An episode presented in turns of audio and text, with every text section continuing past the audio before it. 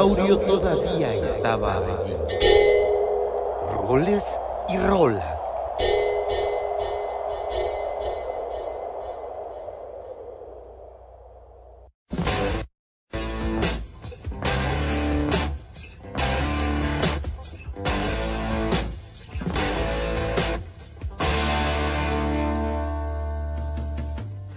El presente de un futuro muy pasado. Solamente aquí, en roles y rolas.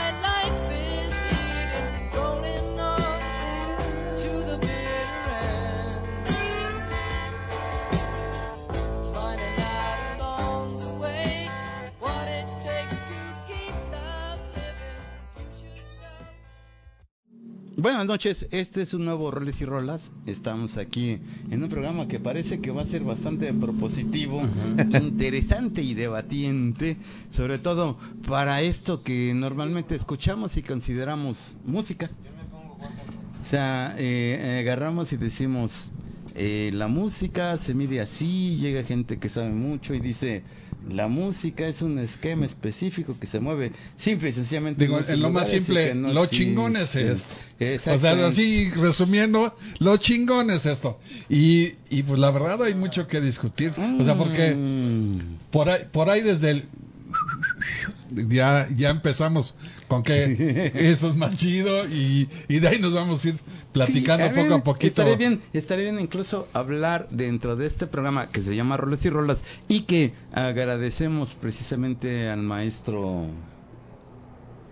Lord Cuijas. Lo ya- cuijas, sí, sí, este, eh, eh, Roberto González Alonso. Y que ya me pidió el número de la revista. este, Ah, sí, sí, sí, sí, vi. No sabe lo que está pidiendo. Eh.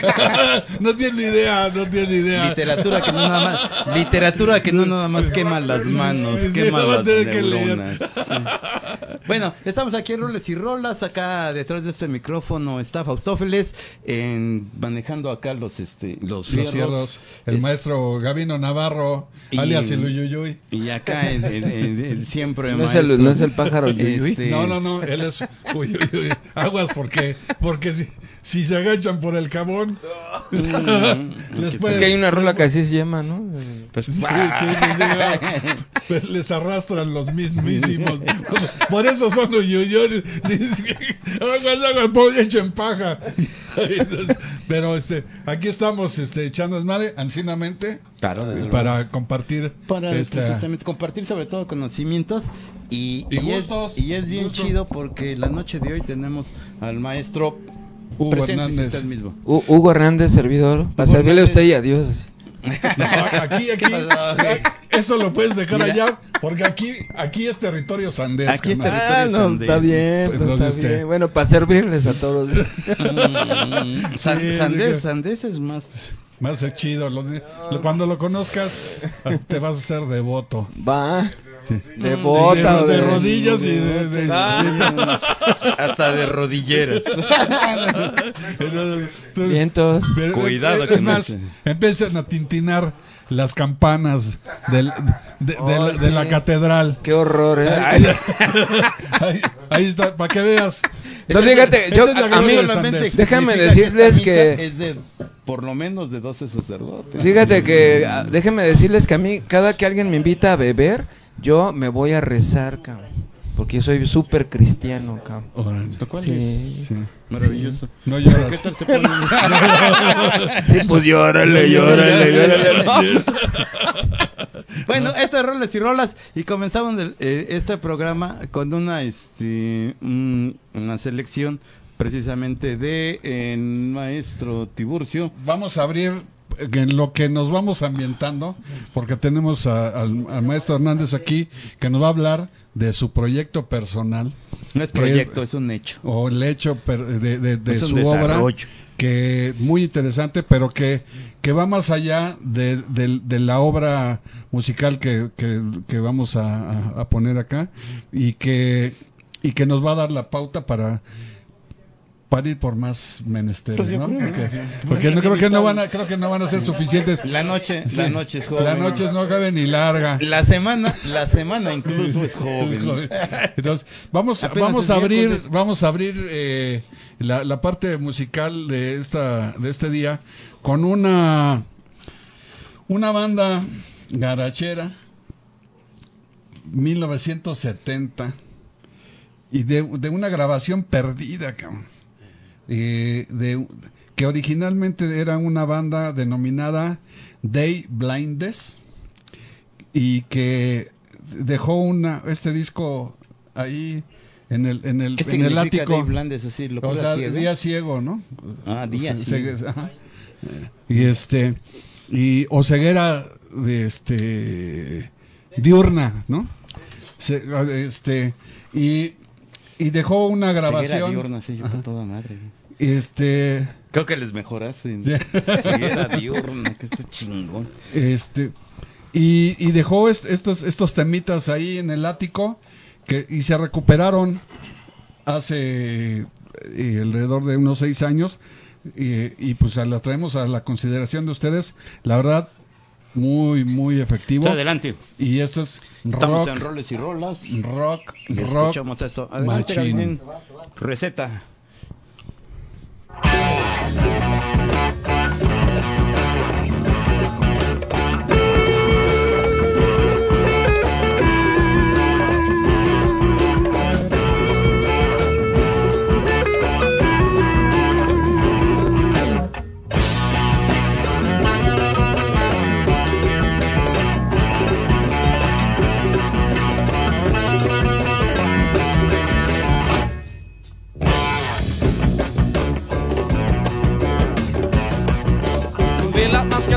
Att allting är bra så länge man kan klara sig ensam. Men att kunna klara sig utan någon hjälp betyder att man måste ha pengar. Vi tror inte längre på något av det de sagt. Vi har hittat nya vägar. Och aldrig mer ska någon få bestämma vår takt. Och aldrig mer ska någon av oss vara ensam.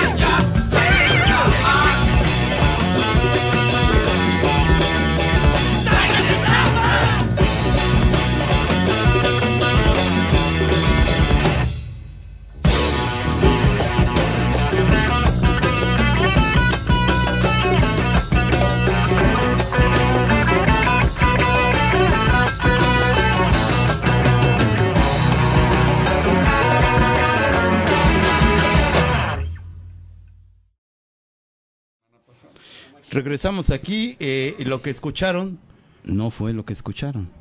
era otra cosa. Es otra cosa. O sea, ya, Nada, que se haya no escuchado, ya, ya que se haya escuchado, es, significa que no existió.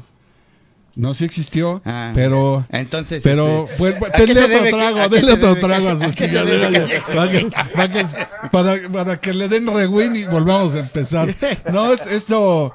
es- de, por-. A ver, de de cualquier manera es algo chingón, ¿no? De cual- Vamos a hacernos así. De cualquier manera, Este, creo que si hay críticas, favor de mandarlas inmediatamente por Facebook para que nos digan qué chingadera pusieron hoy, ¿no?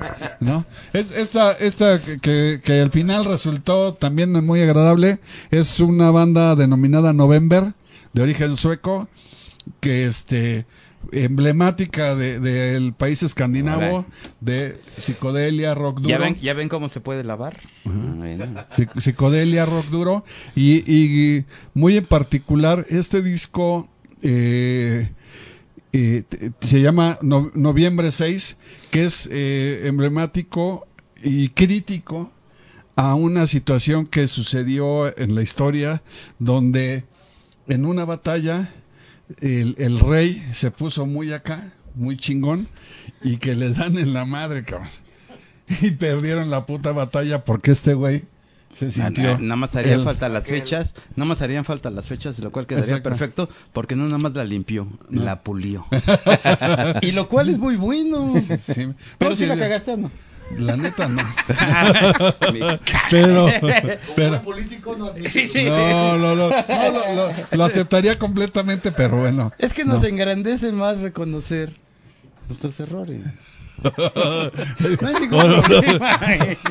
O sea, es O sea, mejor. Usted, usted se parece a la mafia, usted se parece a la mafia del poder. A huevo tiene que ser lo que usted Al dice. contrario. A ver, o Al, sea, con- al contrario, estoy en contra de la mafia del poder, porque la mafia del poder se ha dedicado precisamente A a, hacer una suma, una suma, una suma de falacias constantes, que además las hacen tan grandes Esa, que está. pulen su mentira hasta el final de las cosas. Por eso nosotros las ¿no? queremos ser así y no queremos convencer a la gente de nada. Ahí está su pensamiento para que definan y si el maestro agarra y dice, ahí están los datos, compruébenlo por ustedes mismos. Roles y Rolas es un programa que incita a la gente a pensar por su cuenta.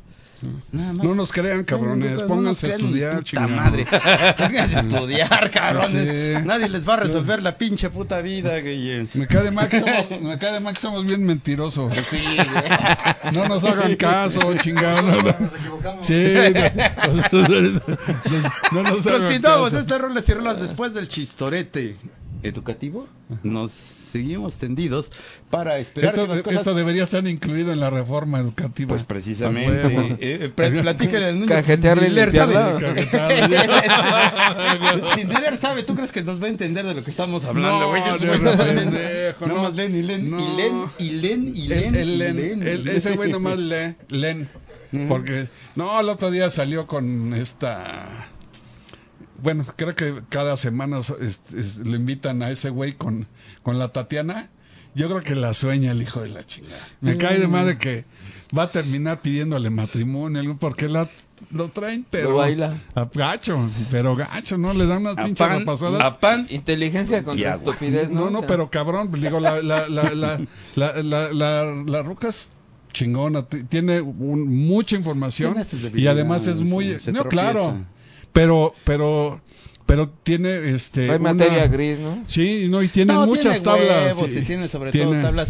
Tengan cuidado con la gente que tiene tablas, porque uno de los güeyes que se quiere dedicar a, a dirigir los destinos del país es un güey que se la pasa viendo TED Talk y se pasa a fusilarse todo TED Talk para, para hablar TED Talk, para este, eh, pues para poder repetir pues eso que, que nos tiene hasta la chingada, que se llama neoliberalismo. ¿De ¿Mm? quién hablas? ¿Del Chicken Little? Eh, mm, sí, creo que sí se llama Sí, así. ese Chicken. Little. Sí, ese es un, su, su apellido, ¿no?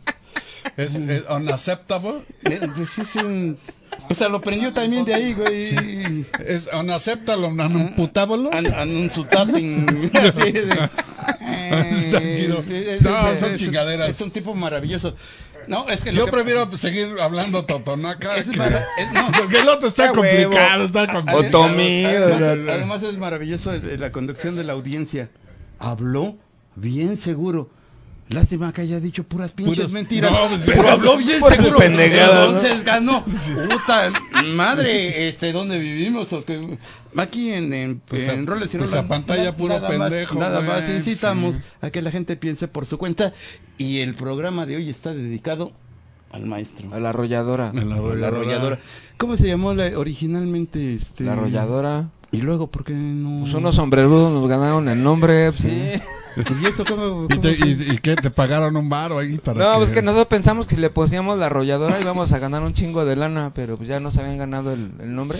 Y ya nomás le pusimos Neojazz. Y como es un ensamble, pues es Neojazz Ensamble, ¿no? Mm, Es así. ¿Y por qué pensaban que iban a arrollar? ¿Qué iban a arrollar? Pues, pues, eh, marketing, marketing.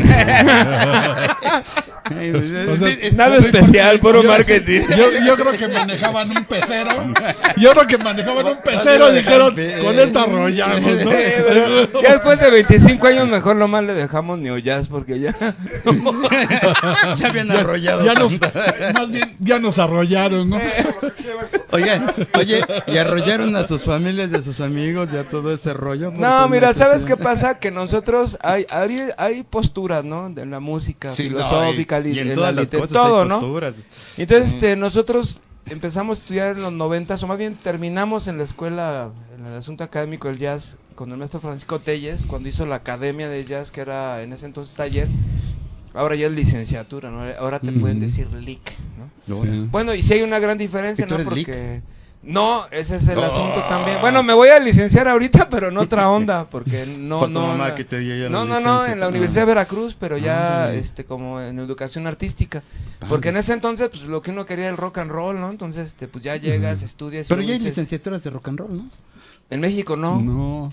En México ¿Sabes, no. sabes? no, no, esa, no. esa de jazz y de la, la que menciona Bueno, yo, ingeniero. yo eso supe que hay en la... en el la- Remy, el la- Remy fue de los, de los Hay un proyecto, de la carrera. hay un proyecto, hubo un proyecto este en Inglaterra que ah pues el de Tennessee D es una realidad, no no es no es cotorreo, eso fue real, es real, o sea, hay un programa para la, la, la gente o los chavos este que son problemáticos socialmente, una manera de canalizarlos es la música. Ah, bueno, sí. Entonces, y eso es una realidad. Entonces, mira, el asunto con el maestro Francisco Telles es que él cuando llegó a la Nacional de Música, como por los 80, principios de los 80, prácticamente se rieron de él cuando él propuso la licenciatura en jazz en México.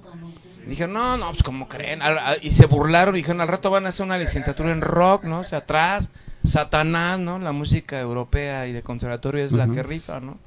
Y este y, y resulta que el maestro Telles luchó como por 18 años. eh, inicialmente, cuando hizo el taller, Bellas Artes no le dio la- el reconocimiento como licenciatura porque tiene 80 años y sigue con estructuras de hace 80 años, ¿no? Bellas Artes. Yo no, la planta docente, pues de primer nivel, ¿no? El nivel mundial, que el- quien- de quien quieran, ¿eh? De veras, te lo digo así de, de buena fuente, ¿no? Bueno, ¿y qué permite la licenciatura? eh? Pues permite academizar y permite el O sea, dar clases. no, no, bueno, eh, hay muchos hay muchos puntos, ¿no? Mm. Por ejemplo, dicen que, que regularmente el que se queda dando clases es el peor músico, ¿no? Eh, eso lo Dicen. dicen en las eso lo dicen, pero no es una regla, ¿eh?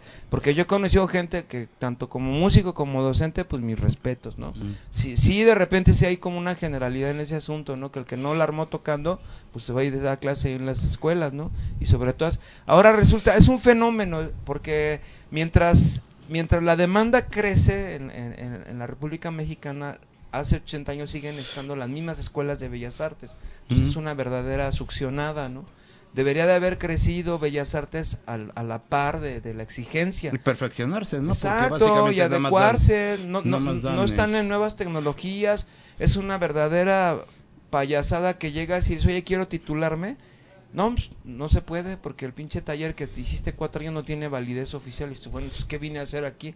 ¿La escuela de la fantasía o qué onda, no?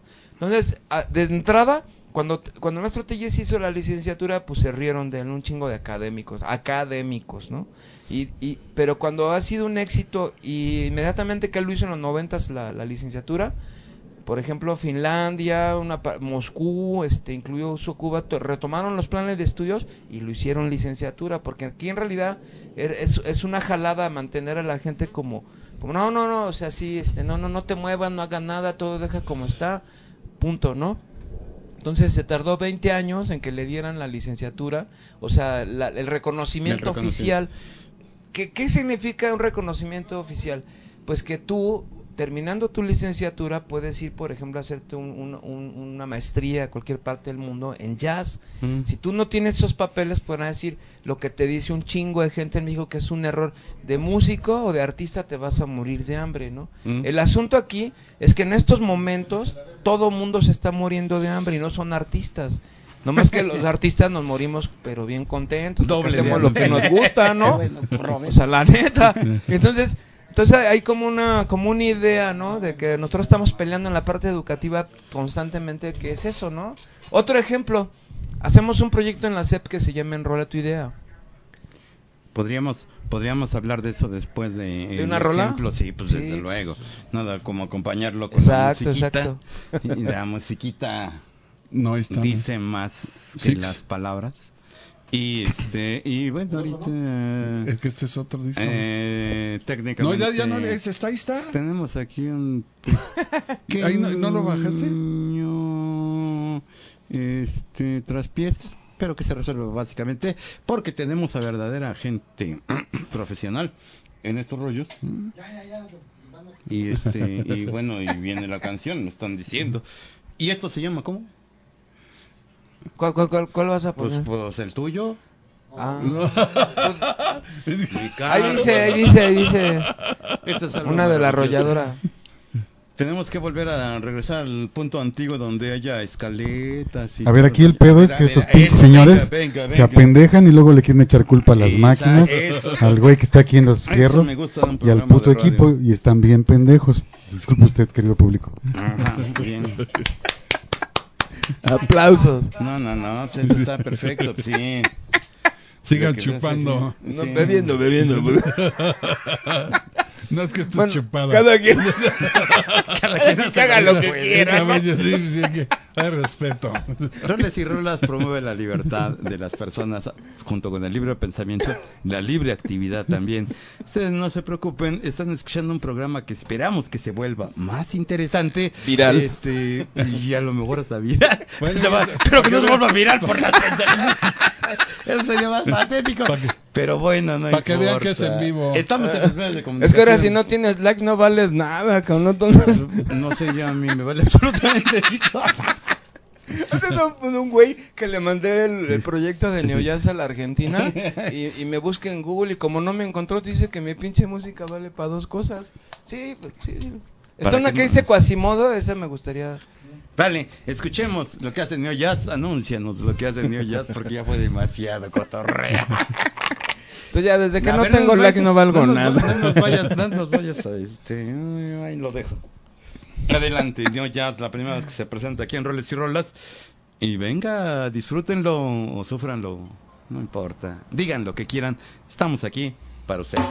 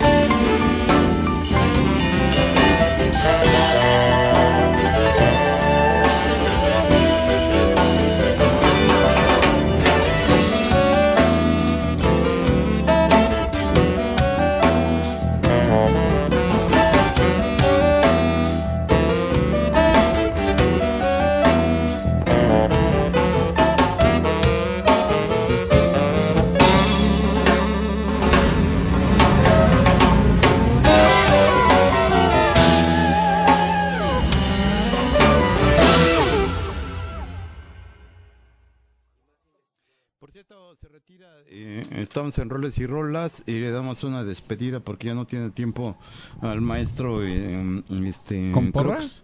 No, no, ¿Puede no, lo que pasa porra? es que acá el maestro Cruz Gaitán tiene. Cruz Crikes. Cruz Crikes. Cruz Crikes tiene un hermano que se. y parece que se despidió de nosotros, ¿no? Este, y, y de hecho ha, ha sido uno, uno, uno de los mejores tecladistas que este, escuchado en todo el jazz. Son oaxaqueños de origen. Y tiene un hermano también que le pega muy bien a los alientos. Que estaría bien que nos trajera muestra, que nos trajera muestra precisamente de ese rollo. Porque es bien interesante. Ellos son de una familia, este, Pepe Rolas, Cruz Croix, eh, eh, y los otros hermanos que yo no conozco nada más a uno, particularmente cuando era Rasta, ahora no sé a qué se dedica, pero se dedica al jazz duramente. No, Sí. pero además el güey es buenísimo, el cabrón. Pero estaría bien que nos trajeras precisamente esos ejemplos, porque ese, e- esa capacidad... em, Musical, ¿no? Dicen nata, yo, porque hay gente que dice innata, no es cierto, es nata, Mm. o sea, viene de nacimiento, por un ejercicio particular que sobre todo tiene la gente que ha vivido en esas eh, cumbres, en esos espacios y que ha tenido esa capacidad de estar eh, vibrando en distintas frecuencias. Son eh, extraordinariamente movibles, de una movilidad sorprendente. El maestro Choy Rasgao trasladó todo el estado de Oaxaca de cabo a rabo y compuso una infinidad de música bien importante donde se incluye desde los pasodobles hasta hasta el jazz más puro y todo ese rollo. Y sería importante que la gente conociera también precisamente ese rollo y roles y rolas también es para eso. Y aquí tenemos un heredero precisamente de esas herencias de esas herencias musicales que esperamos que regrese un día que tenga más tiempo y más ganas de empedarse O de venir a rezar, ¿no? De venir a rezar, ¿no? y no que, venga a que no- rezar. que no- Estamos en roles y rolas. Continuamos.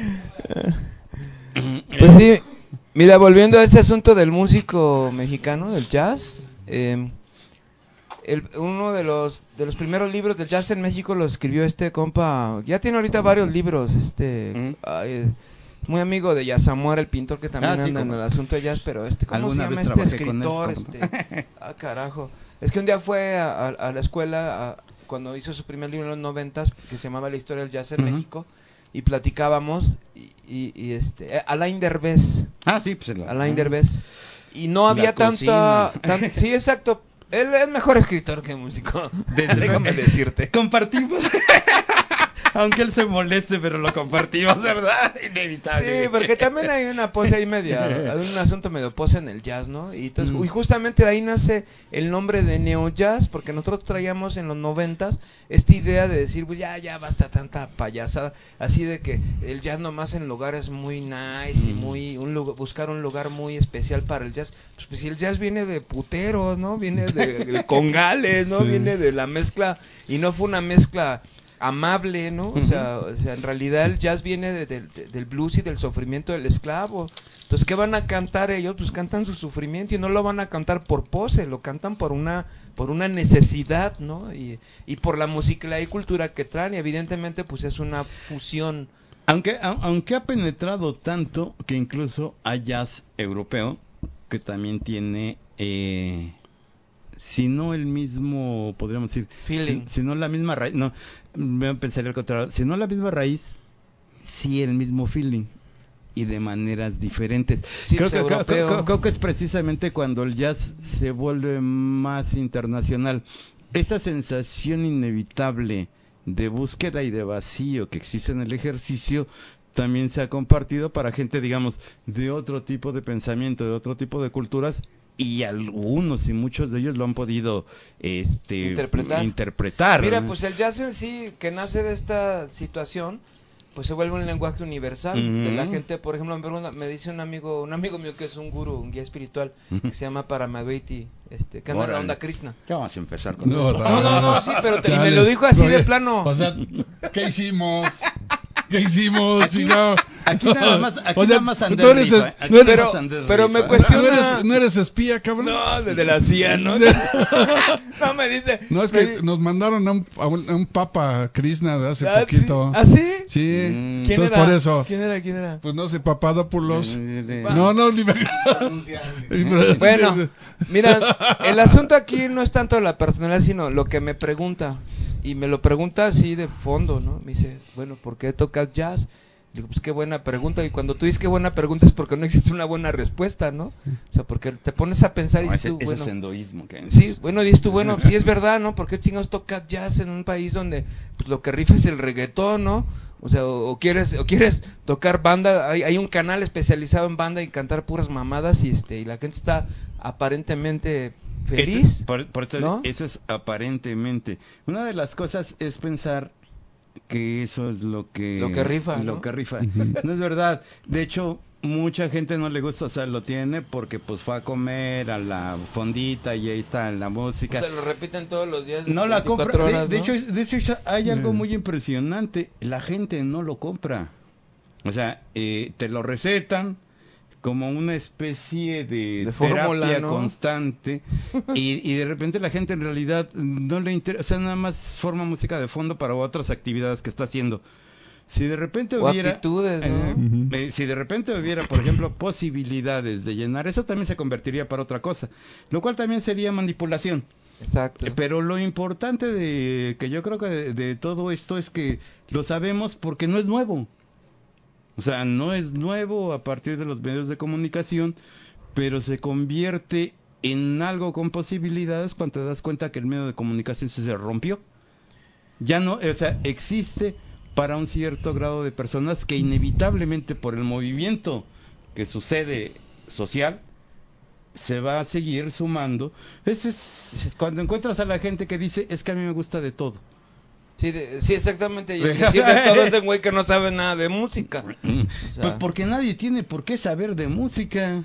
Ay, cómo no, pues es- no podría decir eso, eso en Alemania, ¿no? La gente, ahí vive, No, es que nadie- Beethoven y nadie yo no, me, me gusta de todo, ¿no? Nadie Y- en ningún lado. no, nadie en hay un bagaje, lado. sí hay No, un bagaje en, Eh, en la- en la el- sociedad. El, bagaje que eso que se podría considerar cultura te sirve para elegir ciertas cosas. Pero eso... Te da estructura, Pero ¿no? eso, O sea, es- es- eso, da- eso da una estructura. Y de la estructura se siguen rompiendo. ¿Por qué? Porque la inteligencia humana sigue buscando el, el, rollo de las cosas que se pretenden innovar o que se quieren innovar o, o, las cosas que salen de manera natural sin dentro de eso, fuera de esos medios, pues sería simple y sencillamente la capacidad de estarlo exhibiendo más constantemente. Pero aquí yo creo que la inteligencia sí está ligada al gusto musical y a la estructura Mm, social. no, yo no la creo. neta. Yo sí, porque lo hemos investigado con mis alumnos y lo estamos argumentando y efectivamente sí hay sí hay un gusto musical. Eso, Yo- eso, eso se llama falsa ciencia, carnal. Pues pues esperemos que esperemos que sea una falsa ciencia porque porque sí va ligada y hay estudios ya serios al respecto. ¿eh? Mira, yo, yo, yo digo, no... Estás, No en base- estás- no en base a un estudio. Estás brincándote una de las cosas más importantes de la inteligencia humana, su capacidad real por decidir.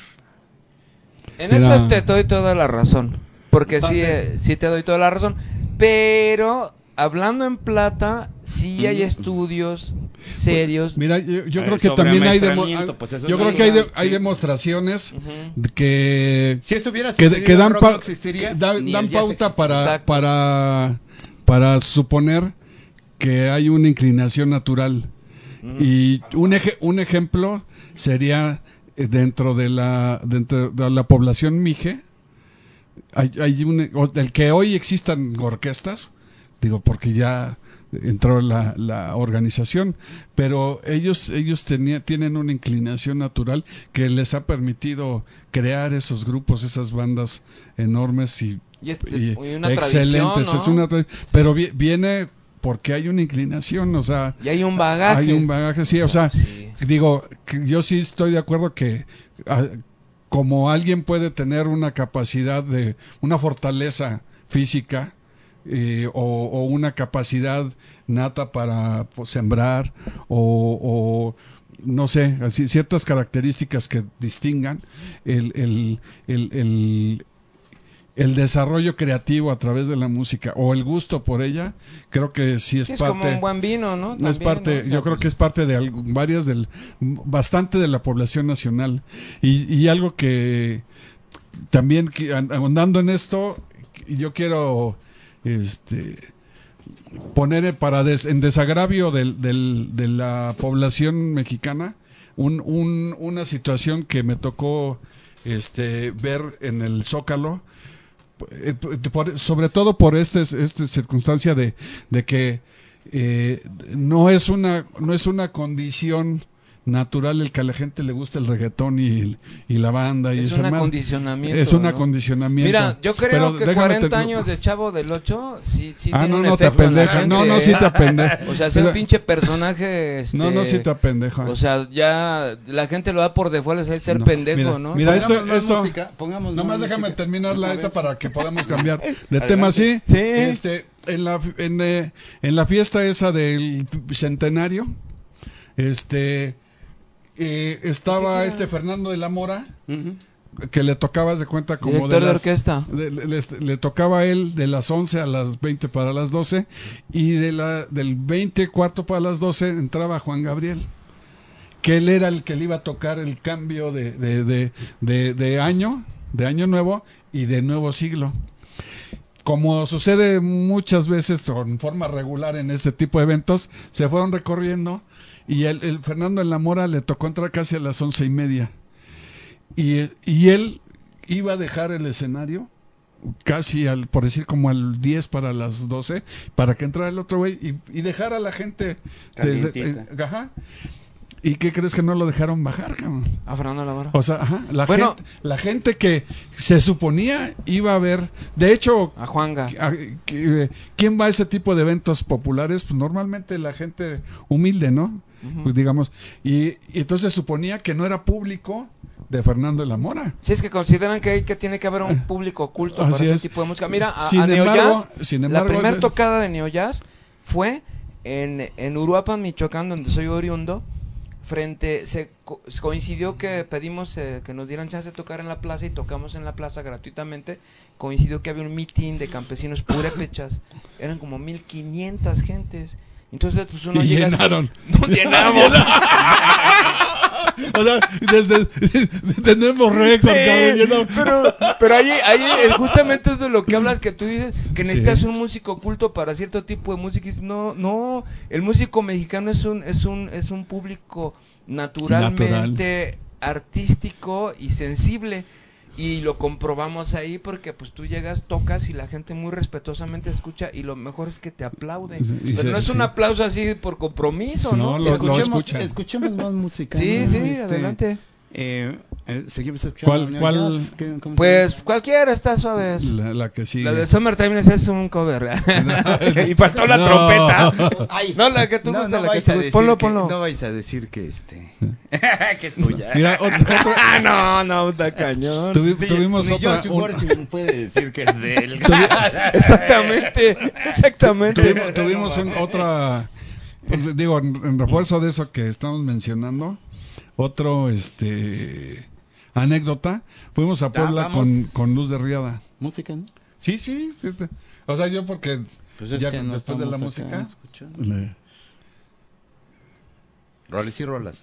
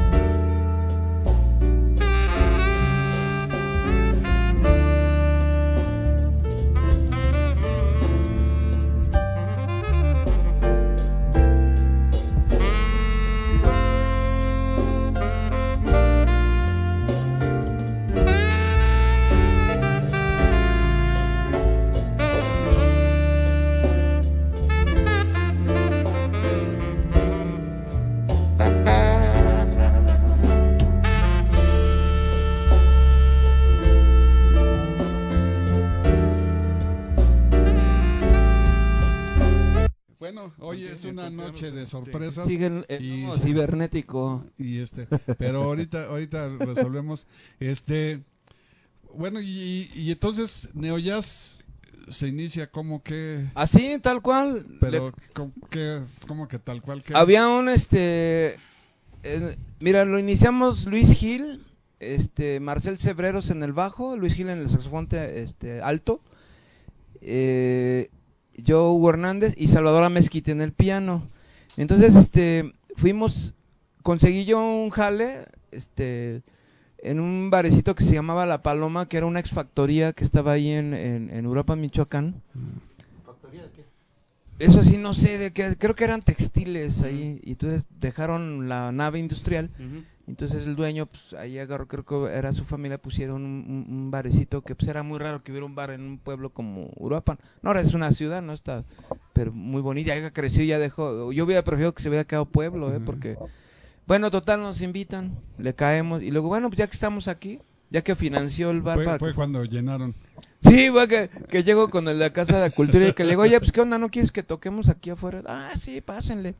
Sacó el equipo de audio, la nosotros pusimos la bataca, todo. Y esa grabación la tengo en un cassette, ahí es una grabación histórica porque pues eh, cumplimos este año 25 años y yo tengo mi primer grabación y fue con estos purépechas, ¿no? Y no, pues increíble. Hablas, hablas de 25 años, su naturalidad es precisamente de este de, de la provincia Michoacán, donde los purépechas son fueron la neta. Por cierto, algo bien importante, este los purépechas nunca fueron conquistados. Sometidos, Nunca fueron sometidos. de los hecho- bajó Tatabasco de de... hecho, por allá- sí, de hecho tenían una bronca ahí este en el albaradón que tenían cuando los este, Ni con los aztecas, ¿eh? No, los no aztecas. por eso pues, los aztecas comerciaban. Fueron a decir, ¿qué onda, güey? Ayúdanos. Y esos güeyes les dijeron, ni madre. madres huevos putos Tenía- tenían tenían una, una imagen maravillosa de este eh, que se llamaba o se llama bueno se llama Jaratanga que era este una especie de diosa tierra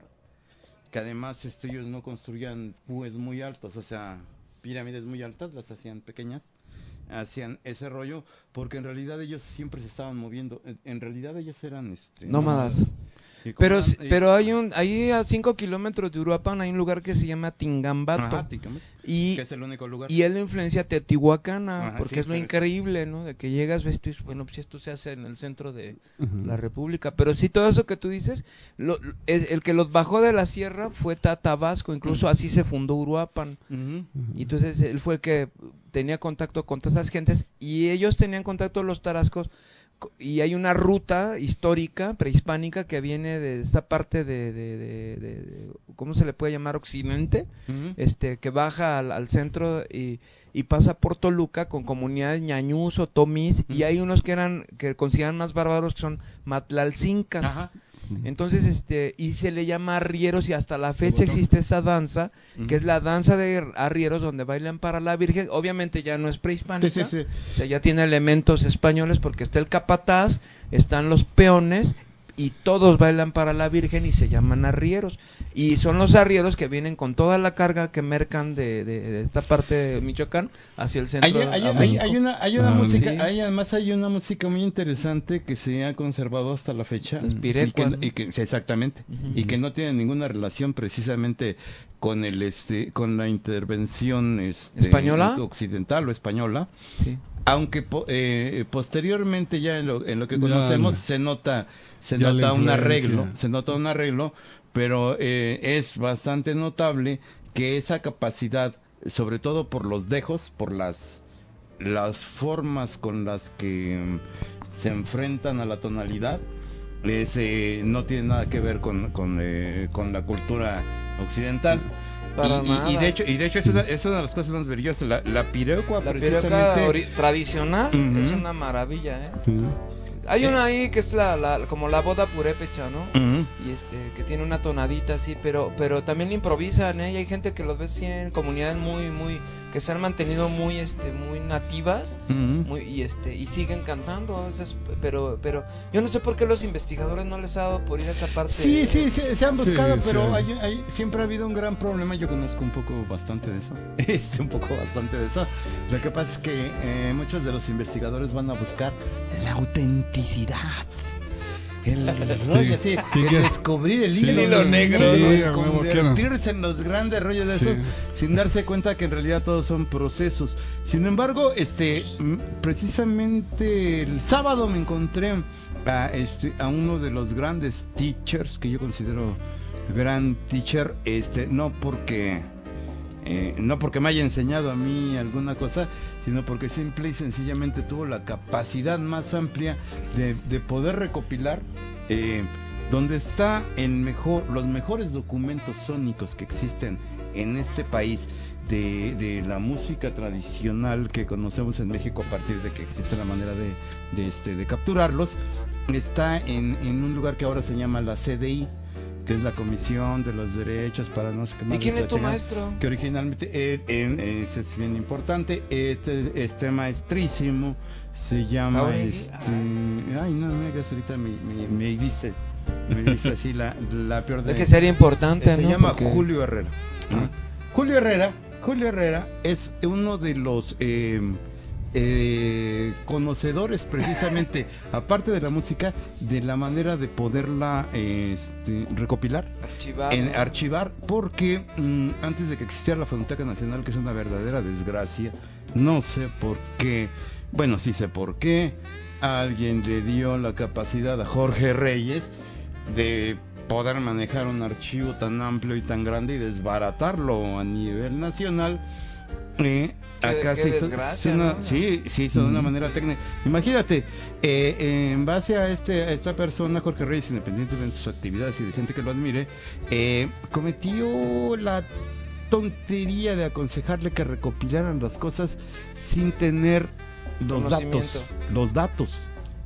Entonces hay un chingo de cintas en el en la Fonoteca no Nacional sabes ni de quién que no son. tienen exactamente No, ningún es que no es un no era un investigador, Jorge. Reyes. No, bueno, la- la- no, pues no. Un improvisador. Y, y, en- y- y sin en cambio acá en la Aunque, sí lo había, porque quienes los habían hecho, Ve- sí brincándose, brincándose los pedos panistas de la época y la chingada que los tuvieron que brincar como la chingada, lograron hacer una, existe ahí particularmente, una este sala, un, un espacio eh, totalmente blindado con todas las características que se deben de tener de higrometría, o sea, de eh, temperatura, capacidad de humedad, todo ese rollo. Como debe de ser. Y tienen en cada, en, en- en ese, en ese espacio, eh, dos reproductores de cada tipo de este, de mecanismos que se han inventado para grabar.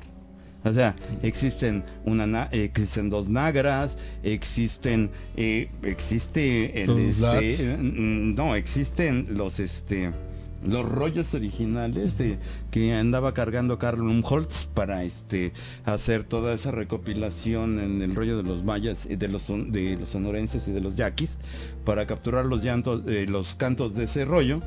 Están ahí.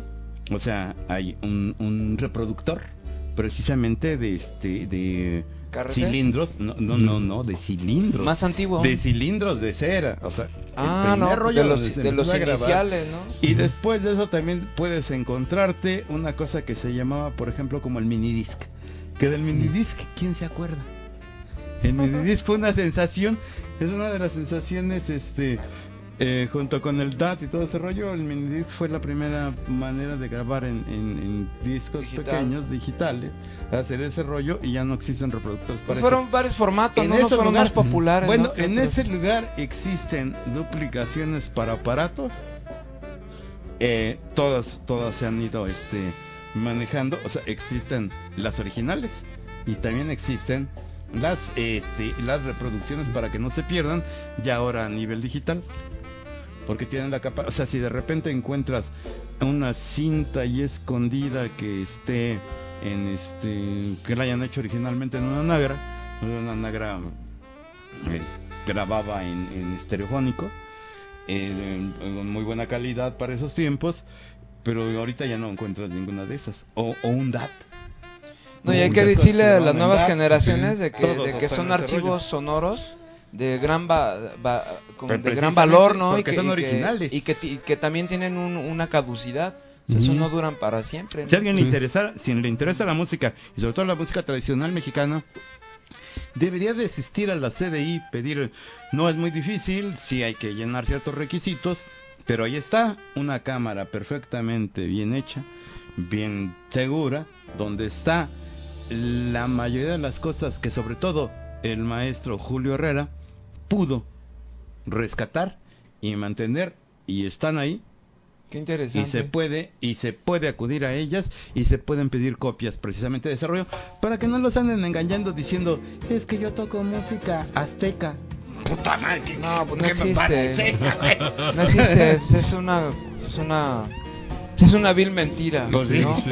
O sea, mira, lo lo único nosotros ahí en la escuela de música luego cuando estamos lo- lo- leyendo, ¿no? Enseñándole a la gente, la gente de repente canta con un tiplecillo así de de la Pues y tú dices, bueno, ¿y por qué cantas así? Y luego, pues que lo traen en el ADN, ¿no? Nosotros como mexicanos y como... De veras, Sí. dices, "Güey, ¿por qué cantas así si esa nota no es así? Y traen el tiplecillo, ¿no? Pero es algo, casi todo lo que hay de música, que si se puede rescatar algo que es muy mínimo, es por la oralidad. Sí. O sea, porque ya no, ya no. Y, y- y justamente lo que hablaba del, del, del- del concepto pirecua, de la música michoacán, de los cantos, son muy, algunos son muy tradicionales. Y sí se han mezclado, ¿no? Porque he encontrado yo Claro. música, porque con estas clases que doy ahí en la escuela de iniciación 3 de, de Limba, de inanición artística,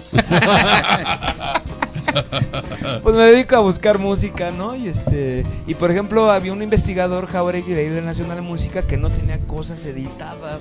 Pues bueno, digo, ¿qué caso tiene que el investigador tiene en su casa toda la biblioteca sonora y no lo pueda dispensar? Porque Ujú. nuestras benditas instituciones pues, siempre, o sea, siempre el, el amante, el amigo, Ujú. o sea, gente y que no tiene nada que dice que agarren gente como Jauregui que pongan esta información al alcance de la gente para que se nos quite lo lo güey, ¿no? Lo O sea, chulo. por sí, favor no, no, o es sea, para no. acercarse realmente al conocimiento real Además, y no, digo, está, y no ah, está transmitiendo cosas tan tan extrañas que a alguien se le ocurrió decir que ahora Que ya era lo auténtico, los no. aztecas. Digo, si tenemos, hay un acervo suficiente que Real. real, que, Sí. que- que nos un- daría un una, una real que se idea, puede consultar. una Es un idea muy bagaje. clara, Está, importante. está ¿no? también en el Pero yo siempre prefiero muchísimo más porque en el INA también ahí este canal. Son exquisitos. ¿Cómo se llama? No, no, no, no, no, ¿cómo se llama el este que tú lo conocías, Karina, que hacía un programa de este No te está eh, viendo el, el- el- idea. eh, son- Si no, también está el archivo de la UNAM, el que está así. ahí al lado de- del, del Templo Mayor, ahí está el mero archivo, El- es una este, chingonería. lo- lo- eh, bueno, es, es- pero esas son Archivo sono- sonográfico de la UNAM. Mm, mm, O fonográfico. ¿cómo Sí, pero no tiene el, este, la característica que tiene el de la CDI es eh, desde las eh, grabaciones que se conocen. O sea, por ejemplo, Carl Lumholtz. Eh, Carl es un señor que llegó aquí a México con un burro y su rollo acá tipo Edison para grabar. Como los Lumière, ¿no? Ya Toluca, ese, ¿no? Más o menos así de esa época, así llegó y hizo todo un trabajo. De hecho, hay un disco que hicimos nosotros aquí. Este voy a, hacer- voy a tirar inevitablemente el comercial aquí en el Angelito Editor hicimos ese disco. Este y em, son la- esas grabaciones originales. Eh, yo conocí a la maestra Henrietta Yurchenko, que era precisamente la ayudante de, de Lumholtz. Y este, y pues ella seguía manejando todo ese rollo. Y al final de cuentas, todo ese depósito no se lo dejó a Antropología e Historia, se lo dejó al INI, a lo que se conocía como el, In- el Instituto Nacional Indigenista. Indigenista. Y entonces ahí entró desde luego José Luis Agredo, pero el que lo tecnificó perfectamente bien se llama Julio Herrera. Y Julio Herrera fue el eh, precisamente el que se dedicó a investigar las formas eh, de maneras internacionales para poder eh, conservar Los o sea, archivos. conservar los archivos porque tú tienes problemas si por ejemplo guardas cintas de un cuarto en cajas de cartón, el cartón se acidifica con el tiempo y la acidificación el Daña frío. Si se magnetiza ya valió, ¿no? Entonces se convirtió, se sacó todo ese rollo y se hicieron estuches de plástico un poco más inocuos, pero también se hicieron garantías para los tiempos. O sea, no nada más agarró y juntó las cosas, que es uno de los defectos de la cineteca, de la fonoteca. Fonoteca. Nada más es juntar las cosas y luego cómo las escuchas. lo clasificó. No, eh, se casi, hay una cosa que se llama ficha DIWIT, Sí, que sirve fichas. precisamente para, para identificar ese rollo. Y luego no nada más eso, sino también tienes que hacer algo más específico que es mantenerlo. O sea, lo agarras, lo tienes, lo puedes reproducir y lo grabas.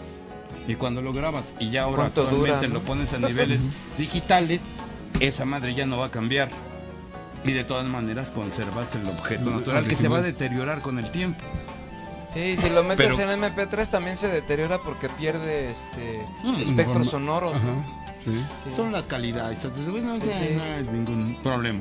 No, Pero pues cómo no, ahora de repente escuchas tú No, la no, no. música de los archivos y así como te, te, lastima el oído. A mí me lastima el oído, Sí, ¿no? sí, Como sí, que sí, pierde. pero digamos, ese, eh, eh, el MP3 tiene bastantes Hoy, calidades. hoy, hoy el FLAC es como sistemas de compresión, es como el más aceptado. Nos estamos, nos estamos alejando un cacho, mejor vamos, pongamos más música. ¿Con la, la arrolladora? Pues Sí. yo diría, Pregúntenme. pues, diga, pregúntenme. Pregúntenme. No, pues imagínate, en 25 años tengo que platicarte un chingo de Por historias. cierto. ¿no? De Mira. hecho, de, para, ir- para también irle entrando al, al- a la actividad lúdica que ya llevan. Ah, pero, sí. pero ahorita nos quedamos cuando llenaron el, Así a huevo llenamos. la plaza, la plaza ahí en, en Uruapan. Mira, en el, en el 2003 eh, nos, nos iniciamos en el 93 con la plaza pública llena, full. Y luego pues caímos, este, después entramos a la cuestión de conciertos educativos que platicábamos así este, fuera de, de- de- de- de- de aire, que el concierto educativo no es un concierto, es una actividad lúdica, o sea, de juego, para que la gente se inmiscuya en la parte musical. Y nos encontramos con un asunto que la música y la, o- y la parte artística está brindando una, una parte muy descuidada de la educación nacional. Porque aquí todo es federal, ¿no? Y que las reformas elabora, estas laborales y que en realidad, en realidad son laborales y no educativas. Y este que la, educada es- eh, la educación les vale madres, ¿no? O sea, quitan civismo, quitan civismo. Educación como transmisión de conocimiento. Exacto. ¿no? Pero ya cuando se, se hace todo generalizado, porque es a nivel federal, nivel nacional, quitas civismo, quitas historia, quitas filosofía, pues quitas todo. Y manda al patito feo es la educación artística. Si en realidad atendieran la parte artística, seremos una sociedad más, más humanista, ¿no? Y no dirían, dime, dime, o sea, como te ven, te tratan, ¿no? Dime cuánto tienes, cuánto vales, ¿no? Entonces, y la parte artística dice, pues eso vale madre, ¿no? O sea, dime quién eres tú, ¿no? O sea, tú, tú, tú, eh, muéstrate como tú eres, punto. Y hemos encontrado, pues, que es como una, como una medicina para este mal social, porque te digo una cosa, el modelo educativo que, que- que en ese momento con Vasconcelos fue una chingonería, en estos momentos ya no lo es, Ujú. porque ya las condiciones son distintas. Tú eres Chairo, seguramente. Soy un maldito chairo. Recomiéndanos Chairo. otra, recomiéndanos otra rolita. Ah, pues el éxito, el, el mayor éxito de, este, de New Jazz. Ay, pues la que más me gusta es esa la que escucharon que se llama Quasimodo y este, Fue- porque fue la- tiene un rollo así medio rockerón y esto. Bueno, pero, Pero puedes poner la cual, la que gustes, la que ver, gustes. este, ¿No viene en el disco?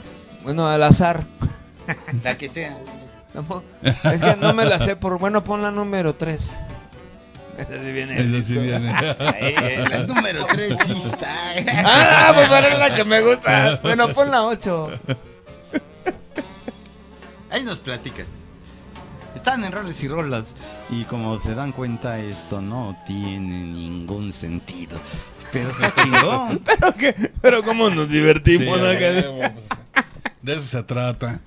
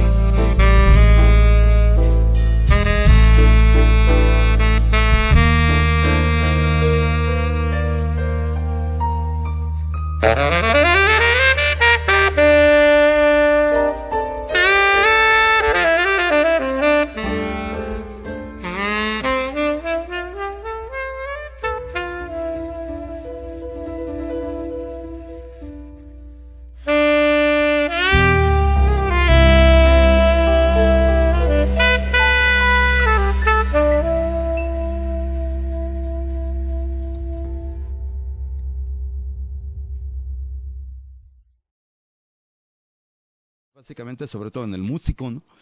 Y la idea y la capacidad de interpretar. Estamos en Roles y Roles, regresamos y aquí ya tenemos a alguien eh, que va a poder definir un poco si existe mucho la diferencia entre lo que hace el artista o lo que hace el captador de sonido, el ingeniero de sonido.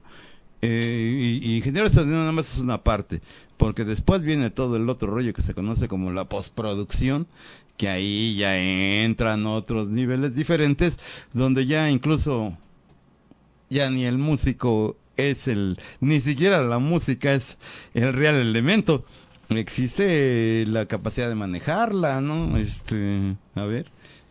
Pues platicábamos de la esta producción de que pues sí fue un poco precario, este, el, de repente prácticamente ahorita cualquier persona con una computadora y un micro pues ya tiene su estudio de grabación. ¿no? Sí, pero no pueden grabar exactamente igual. Como se grababa antes, eso es lo que comentábamos, ¿no? Mira, llega, ahí tenemos un estudio en la casa, este, y llegaba a gente que nos dice que quería un micrófono prácticamente por cada parte de la bataca, y luego, bueno, pues sí, pero pues con tres lo resuelvo. Yo soy el ingeniero, ¿no? Tú eres el músico, tú toca, ¿no? Y, este, y por ejemplo le decía, bueno, no, no, no tiene la referencia que, por ejemplo, lo que hablamos, ¿no? Que se, se grababa la bataca de Led Zeppelin se grababa con un micro, la de los Beatles, ¿no? La, la, de Miles Davis, ¿no? Este tipo de grupos que tal vez no existía tanta tecnología y tantos recursos, pero había esa disposición o, O es como tener un Ford clásico, ¿no? Tener un carro clásico, tienes otras estructuras, ¿no? Para hacerlo.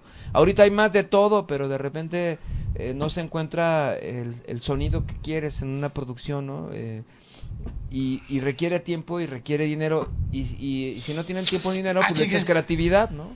Entonces, entonces este, este disco en realidad se hizo con, con apoyo de los No, músicos y un chingo de creatividad. Es ¿no? otro rollo. O sea, la diferencia es en nivel técnico específico, o sea, independientemente del trabajo. No, no estamos acá, este, criticando el rollo de tu trabajo. Es, tiene que ver con eh, em, em, el músico como tal controla lo que hace y, y ya nada más el que captura, pues captura lo que haces o quien captura lo que haces es el que te va a dar el sonido, que es lo que desean básicamente la mayoría de los músicos actualmente. Pues hay de todo, ¿no? Porque, por ejemplo, mira, hay un disco de Fobia que quien lo produce es un pinche productorzazo y, y Fobia suena así por ese productor. No solo por los músicos, sino también por el productor. Mm. Y, por ejemplo, no se puede generalizar, ¿no? Porque eh, tanto, hay una parte que el músico pone y hay una parte que el productor pone. Y en algunos espectáculos, la mitad del espectáculo es la producción. O sea, si tú traes un buen elemento técnico, o sea, obviamente tu, tu, tu parte artística pues va a crecer, ¿no? Va a estar a... Yo es mi particular punto de No, vista, no, ¿no? no. O sea, En ese momento estás dejando de hablar del músico como artista, sino Exacto. como un dependiente de una tecnología. y en estas, alt- a estas alturas del partido creo que ya muchos estamos en esa situación, dependemos ya de la de una vida técnica, ¿no? O sea, cuando cuando vas a un si vas a un unplug, pues no hay bronca, ¿no? Pues todo es acústico, ¿no? Y tocas tú y, y suenas, ¿no? Pero ya si vas a cierto tipo de lugares donde requieres la tecnología, pues sí, tu espectáculo depende de, de- de un ingeniero que te esté... Eh, Yo preferiría escuchar a alguien que tiene una opinión y que conoce Sí, sí. el ¿cómo no? rock antiguo o las formas antiguas y, y, y que, ahora que los músicos quieren que les resuelvas lo que no hacen Pues ¿Por sí qué- sucede. por qué no lo sí hacen? Sucede. Sí sucede. Déjame decirte que sí sucede. Con bebé a Timbiriche. Este, buenas noches, eh, les habla el escrutinador central. Y este y bueno, me acaban de involucrar en algo que apenas me voy enterando, un par de minutos aquí. Y tiene que ver con algo que estoy desarrollando y parece ser que este luego se pierde el, el, el tema. Y hablando de los músicos y de la tecnología y todo ese rollo, yo creo que lo primero que debe de pensar un músico y un técnico es en la música. Lo primero, la, o sea, la materia prima es la música. Y ya después vienen todas las chaquetas que, se- que, que se quiera uno hacer para, para pensar que el producto va a ser X o Y. para, Entonces, para, so- para sonar como no soné Así. exacto, exacto. Como nunca imaginé. O sea, o como no puedo sonar el, el- por ejemplo, estabas diciendo el caso de un productor que es muy bueno y que hace sonar a un grupo como no suena. Y dices, bueno, pues es que entonces ahí el que trabajó fue el productor, ¿no? Este, el grupo, pues, pues quién sabe cómo le vaya sin ese productor, ¿no? Entonces, pero eso no tiene que ver directamente con la música. O sea, son cuestiones técnicas totalmente para que una cosa suene o más clara o menos clara.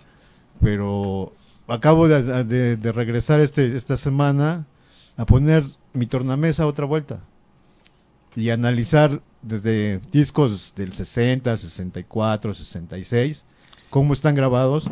En mi estudio donde puedes oír claramente cómo está, cómo está hecho el disco. Bueno, lo más acercado a cómo está hecho el disco y este y con otras grabaciones más recientes donde ya suena más a como suena actualmente la música. Y si hay una diferencia muy muy muy cabrona. Pero son cuestiones totalmente técnicas. Una pieza es, es buena grabada hace 50 años o grabada ayer no o sea y, y esa es la, la onda. Yo creo que el- lo importante es la música. Y ya esos detalles de que si quieres que la batería se oiga como no suena la batería, pero pues como algunos los hacen sonar, pues dices, bueno, así lo quieres tú, pero no tiene que ver con la música, solamente es tu gusto. O sea, me pasó hoy todo el día oyendo toda la discografía de Van Halen. Y la neta es que la batería no suena como ahora suenan las baterías. y ya era un trabajo muy meticuloso hacer que sonara la batería de, de Alex Van Halen. Pero la verdad es que si oyes los discos, oyes las piezas, tú dices, no está en el lugar donde ahora ponen las baterías, no suena como ahora suenan las baterías, pero ahí hay como 20 rolas que son geniales. Porque la capacidad musical era Bueno, la casi, bueno, ahí es la materia prima que era la música estaba. No, y los huevos Bueno, y la locura. ¿no? Ajá, Entonces, todo era eso, buena, era buena. eso estaba. Ahora, la suma de una buena producción le da No, yo, plus, yo una ¿no? vez leí hace 10 años en un foro de, de ingenieros en, en Estados Unidos, Inglaterra. Se, se, este, se administra desde Estados Unidos, pero hay mucha gente, productores en ingleses y todo ese rollo, este, pidiendo que por favor, si no fuera posible, volver a mezclar los discos de Van Halen. Que las rolas están muy chidas, pero que el sonido de esos discos está muy culero. Así escribían. Y no era uno, eran varias gentes que trabajan eh, a un nivel muy profesional. Lo, lo agarraron como chunga, ¿no? Pero Ajá. este, o sea, Pero no era nada serio. Los el- discos ya están hechos, ¿no? Sí, sí, sí. Los discos ya están hechos. Pero, pero hay quien tiene opiniones diferentes y dice, para mí el disco no suena tan bonito. Pa- Para nosotros, para nosotros es este, para nosotros lo oímos desde el primer disco de Van Halen nos parecía que sonaba genial, ¿no? Sí, sí. ¿Sí o no? Sí. Cuando oímos esa guitarra, novedoso, ¿no? Básicamente es porque era novedoso. ¿no? cuando oímos esa- por primera vez esa guitarra nos parecía Ahora- genial. ahora- ahora cuando Hace estamos- 40 años. Ahora cuando estamos expuestos a más posibilidades, podemos percibir ese rollo. Y eso en realidad a mí no me parece algo malo. Me parece extraordinariamente maravilloso. El, la sensación también crece y la capacidad de desarrollar esa sensación también existe en nuestros pensamientos y nuestros deseos.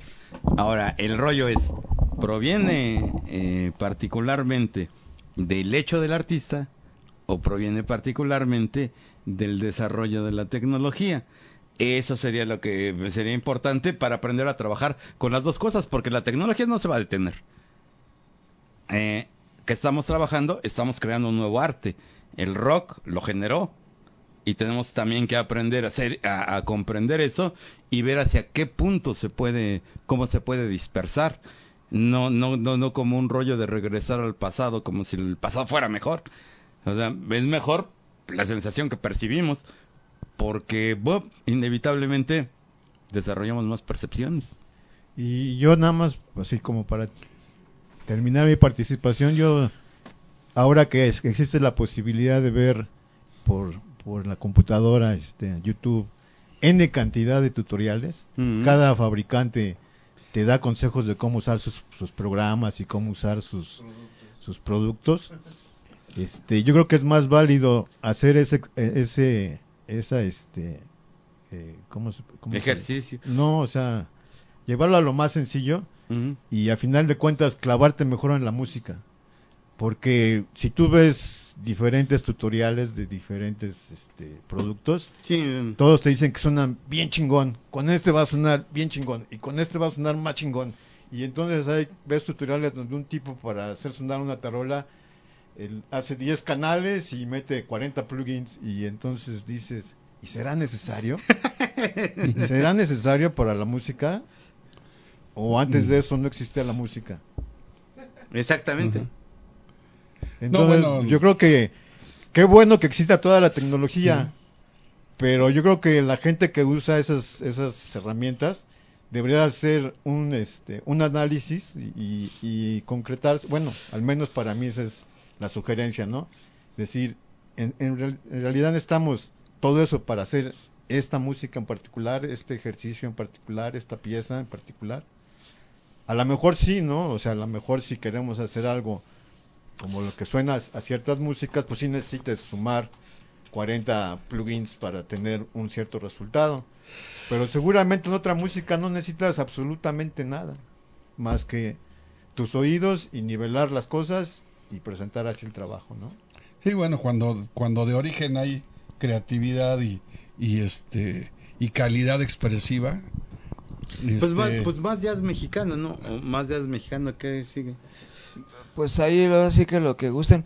Mira, en esta producción de, de Flor Cactus, eh, pasó algo curioso. Eh, grabamos, no, no era lo importante grabar, sino tener el material y después buscamos dónde grabar. Después produjimos un disco para Polka Madre y eh, con un socio que tenía, que, que en paz descanse, este, grabamos a la Polka con unos micros muy austeros, pero con, un, con ingenio. Y ese disco se fueron de gira a Estados Unidos y les chulearon mucho la, la grabación porque sonaba análogo.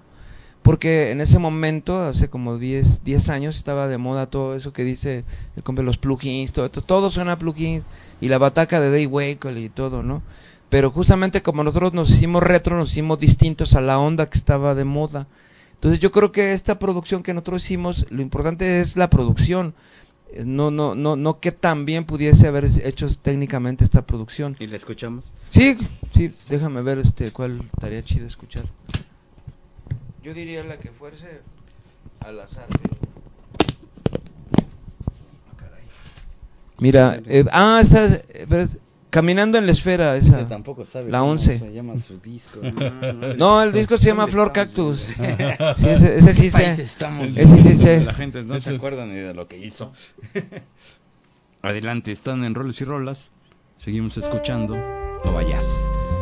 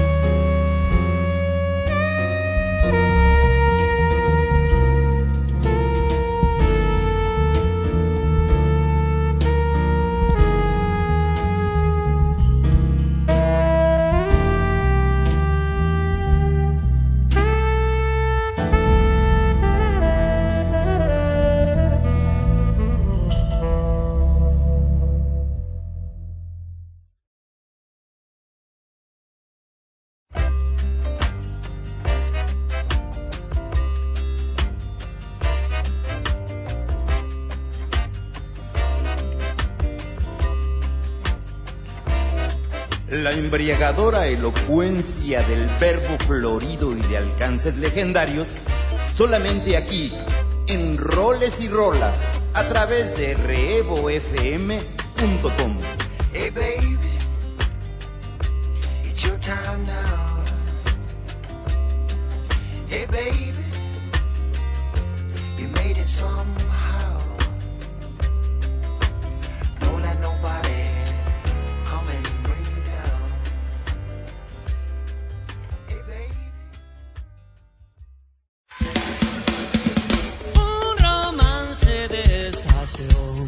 Soy Juan Carlos Baglietto de Argentina. Les mando un saludo a toda la gente de Roles y Rolas. Sigan escuchando la música que hace bien a la salud. Chao.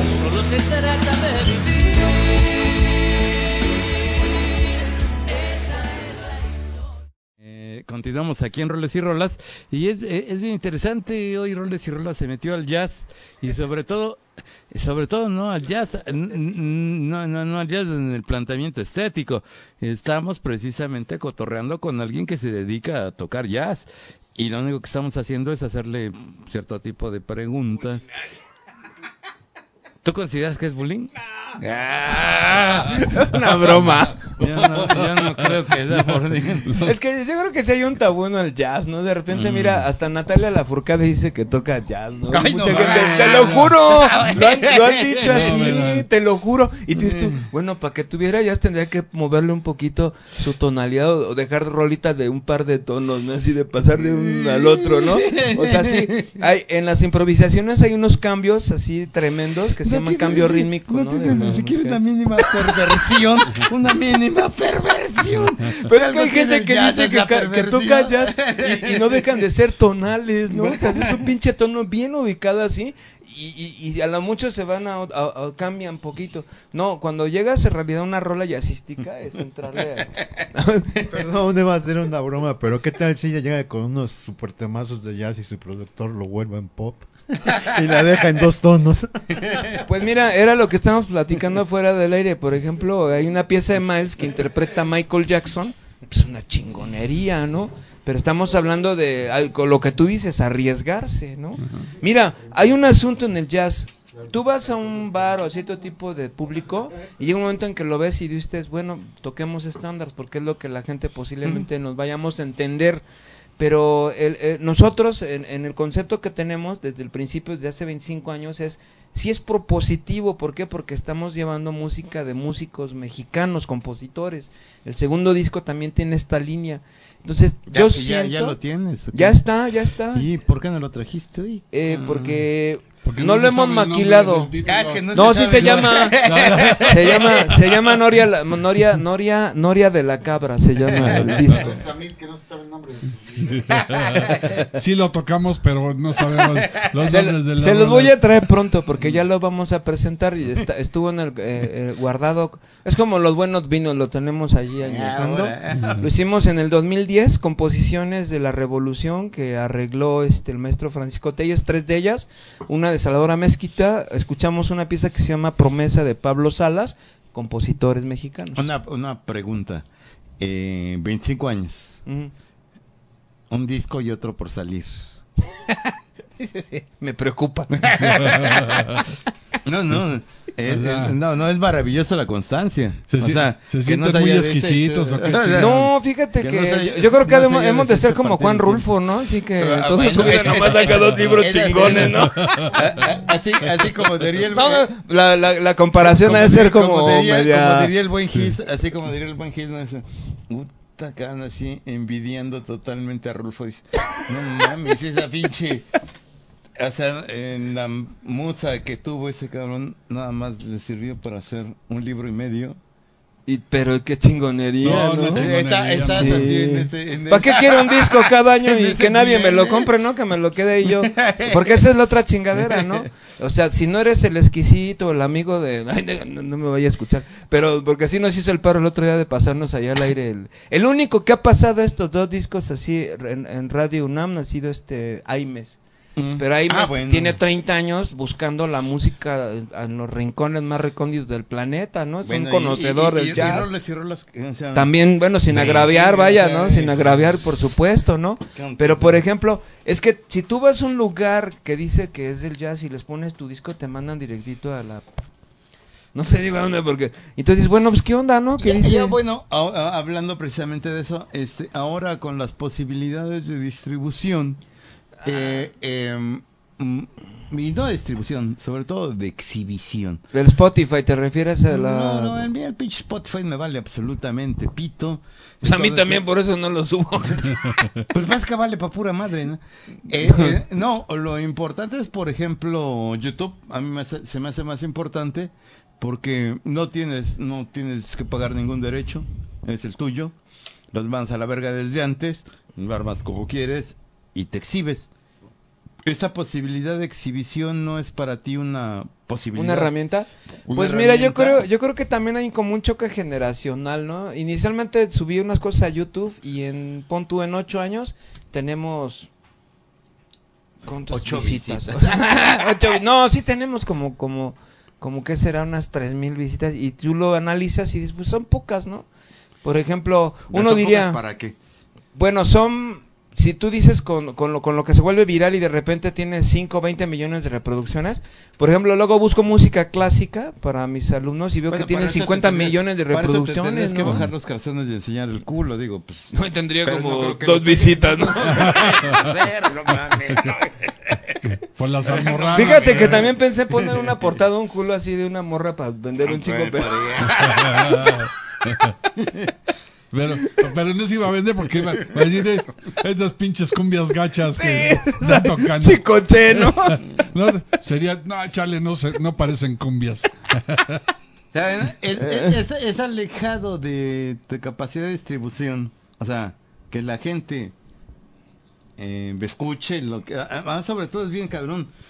Porque uno hace la música y la hace para los cuates y para los pinches tres putos conciertos México. donde están 10 güeyes ahí y luego si consigues algo, ¿no? Pero en México, en otro lado no creo que sea Pero lo mismo. Y, y- y el, y el rollo, o sea, el producto, o sea, la música así como objeto, eh, eh, no es necesario compartirla, o sea, tú no sientes... Por tan- supuesto. Mira, es que somos un fenómeno. Cuando entramos a los conciertos educativos, pues no solamente tenemos que ser propositivos, sino también como que entramos en una especie de, de payasito callejero que tienes el contacto real con la gente, con gente que le vale madre lo que toques. O sea, porque su realidad va bien ajena a un pedo estético que tú llegues de pinche jazzista mamón y quieras imponerles o no. no es- si tú vas a una sala de conciertos, te puedes aventar una flatulencia y la gente te lo aplaude, y te lo juro, ¿no? O sea, es, es arriesgado decirlo, pero, pero podías llegar a es esos extremos, ¿no? Pero si tú llegas a un público tan neto como el patio de una escuela donde la gente les vale madre lo que toques, y cuando tú sales con el aplauso de esa gente, entonces dices, mi música jala, funciona. Pero aquí el planteamiento de la producción del disco, que es un es un es propositivo, como tú dices, bueno, es que el jazz es estándar y se escucha jazz y no creo que estés innovando, ¿no? Este sí, no, o sea, a lo mejor sí me, me, me toca un estándar, inmediatamente lo ubicas porque ya, ya está en el imaginario de la gente.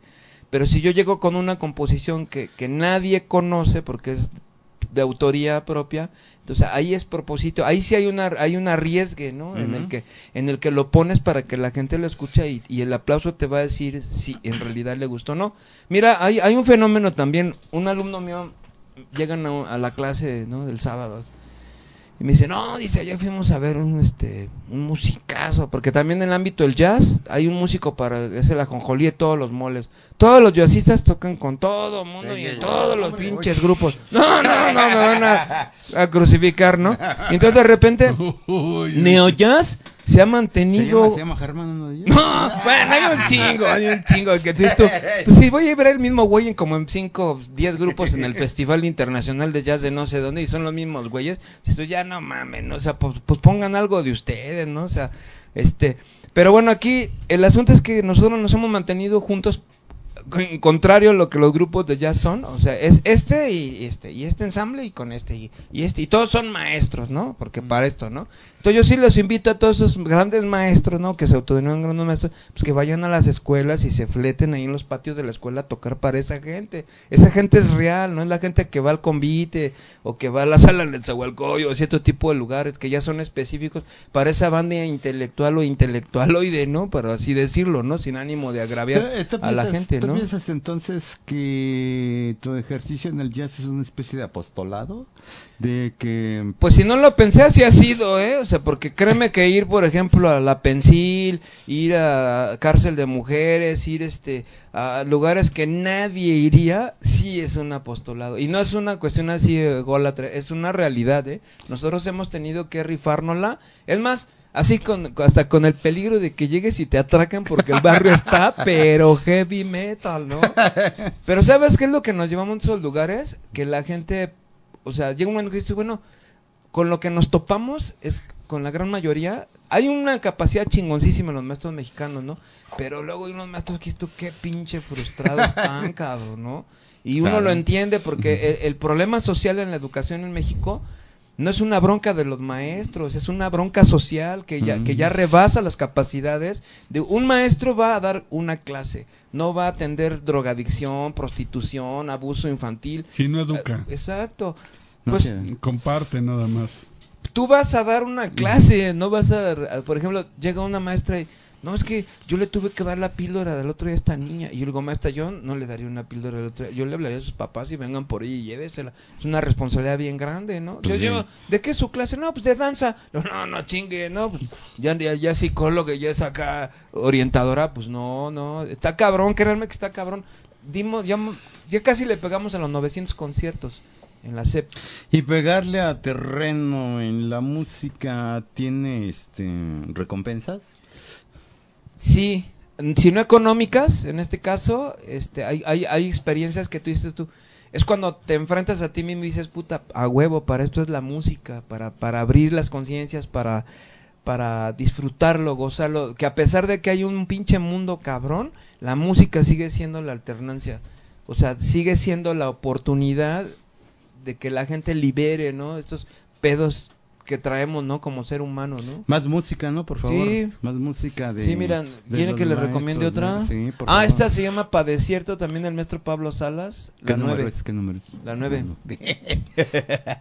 La nueve. No, el largo y tendido, ¿eh? En 25 años créeme que te puedo platicar miles de historias buenas, malas, unas chingonas, Eso unas es peores. importante porque es el trabajo real del enfrentamiento de la cultura en terreno. No que nadie nos venga a decir, es que podríamos o deberíamos. Sí, es le- que le- vivimos la- aquí, la güey. especulación, ¿no? O sea, no nos vengas con especulaciones. Vivimos aquí Sí. y sabemos cómo la gente responde precisamente a las capacidades artísticas. Esto es roles y rolas.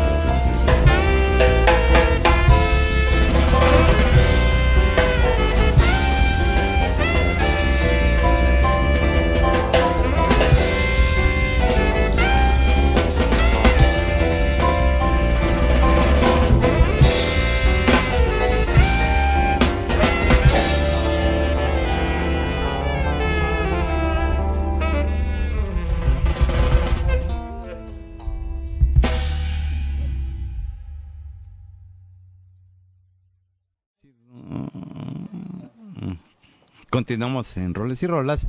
Esperamos que este programa haya sido productivo, que nuestras insorgadas dejen algo, algún poco de depósito en pues en los que están acá escuchando. Pues me siento muy bien porque básicamente cuando la gente ve el video llega nada más a 8 o 9 este, visitantes, pero posteriormente en el traslado de la semana subí entre 250 y 300, lo cual está muy bien, aparte la gente que no escribe, que no nos dice, pues está más o menos amable, ¿no? Y- no- no- no- familia porque no internet. Pues no creo que seamos tantos, ¿eh? ¿Qué de bandas, esas bandas de rock que hacen festivales de cinco grupos y que no van ni sus familiares? Pues, pues, no, no, ni, ni los mismos grupos porque se salen de ellos mismos de la misma tra- porque no quieren escuchar al otro. insistir en que debemos de hacer esos pinches festivales de bandas que nadie quiere escuchar. Estaría maravilloso. Entonces, la noche de hoy ya despidiéndonos, este, estamos muy, pues, muy a toda madre de compartir precisamente esas experiencias generales que tenemos todos acerca de esta cosa que se llama cultura. Eh, cultura nada más es la transmisión de los conocimientos que hemos tenido antes, que podemos revisarlos también con el tiempo y que también nos dedicamos a transmitir. Y Roles y Rolas es un programa cultural.